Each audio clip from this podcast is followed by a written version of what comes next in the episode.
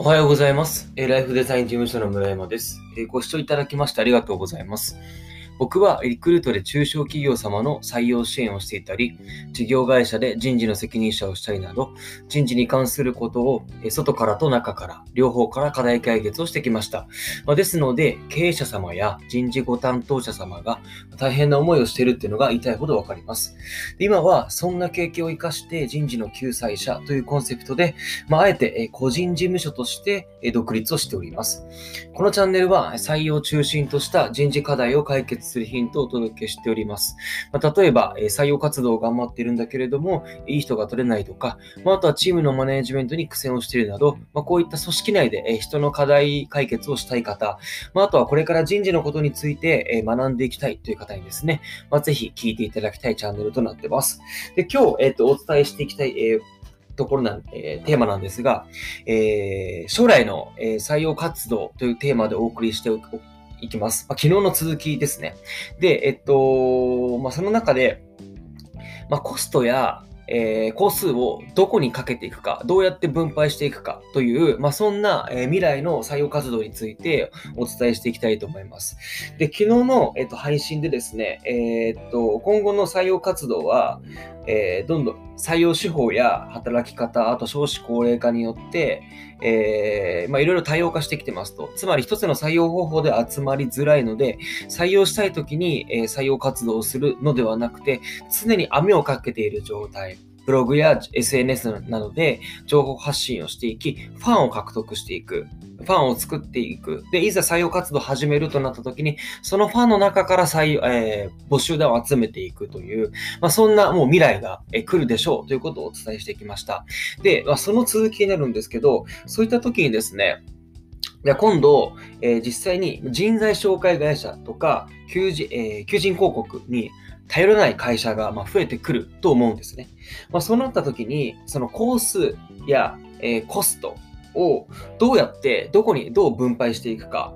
っていう、まあ、そんな話になってきます。でですね、まあ、SNS とかブログに、まあ、人件費だったり、あとお金を、えーまあ、工数だったり、お金をえーかけていくっていう、そそんな会社さんが増えてくるわけですよ。ってなった時に、人材紹介会社はこれからもう収益がまあ減ってくるのではないかとは思っていきます。まあ、そうなった時に、えーそれまで今、今まではマッチングすることによって、企業側にから収益、えー収益を得て、企業側からお金をいいただいていたビジネスモデルでありましたけれども、今後は、えっと、求職者からお金をいただく、例えばキャリアコンサルティングをするだとか、まあ、模擬面接をするといったような、えーそういったところから、えー求職者からお金を、まあ、いただくと、まあ、そんな、えー稼ぎ方も出てくるのではないかと、えー僕は思ってます。あとは求人広告会社もえそうですよね。実際に、えっ、と、そういった会社に求人情報を掲載して、するっていう会社が減ってくるのではないかと思います。まあ、そんな、そういう時に、今までのそういった、まあ、えっと、文字情報による訴求という、そのノウハウを生かした、まあ、SNS やブログ、企業さんが実際に、えー企業さんが主導、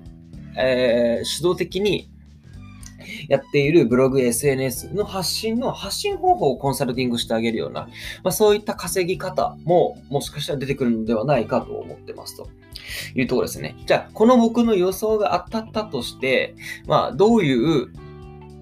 じゃあ、その採用活動にになってくるかという話なんですけど、えー採用する人材がもしかしたらこう二極化してくるのではないかと思ってます。で、実際にじゃあ企業が SNS やブログ、そういった企業主導の発信により採用活動が定着してきた場合、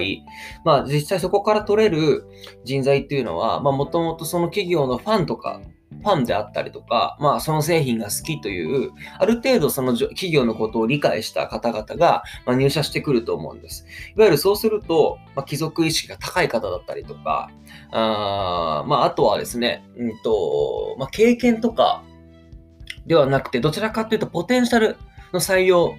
ポテンシャルで採用された方々が増えてくるのではないかと思ってます。で、一方で、まあ、それだけでは採用できないということで、まあ、一部ですね、人材紹介会社や、まあ、ダイレクトリクルーティングだったり、求人広告会社にま掲載をしてですね、人材を獲得していくという、えーあ獲得してきますけれども、まあ、そうなった時に、では、えっ、と、まあ、貴族意識が低いというわけではないですけど、まあ、どちらかというと、もともとそのファンだった方々よりよりかはまた別のね、そういった人材が獲得してくるのではないかと思ってます。なので、そういったところで、えっ、ー、と、採用する人材が二極化してくるのではないかと思ってます。はい。で、そうなった時にですね、じゃあ、今後、ま、企業がどうやって、えっ、ー、と、コストや、えー、工数をどうこう分配していくかって話なんですけれども、まあ、えっ、と、そうですね。まあ、この数年後は、数年後に至っては、多分それぞれまあ、うまくこうバランスをとっていくのではないかと思ってます。実際にブログや SNS の発信をしながら常に網をかけている状態で採用活動をしていく。でもう一つは、まあ、そこで足りない分、足りない分をお金をかけて人材紹介会社とか、えー、広告、えー、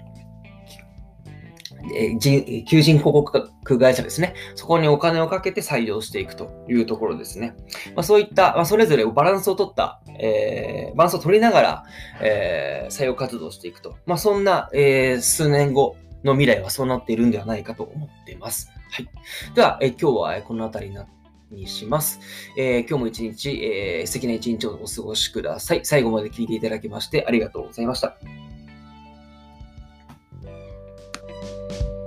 you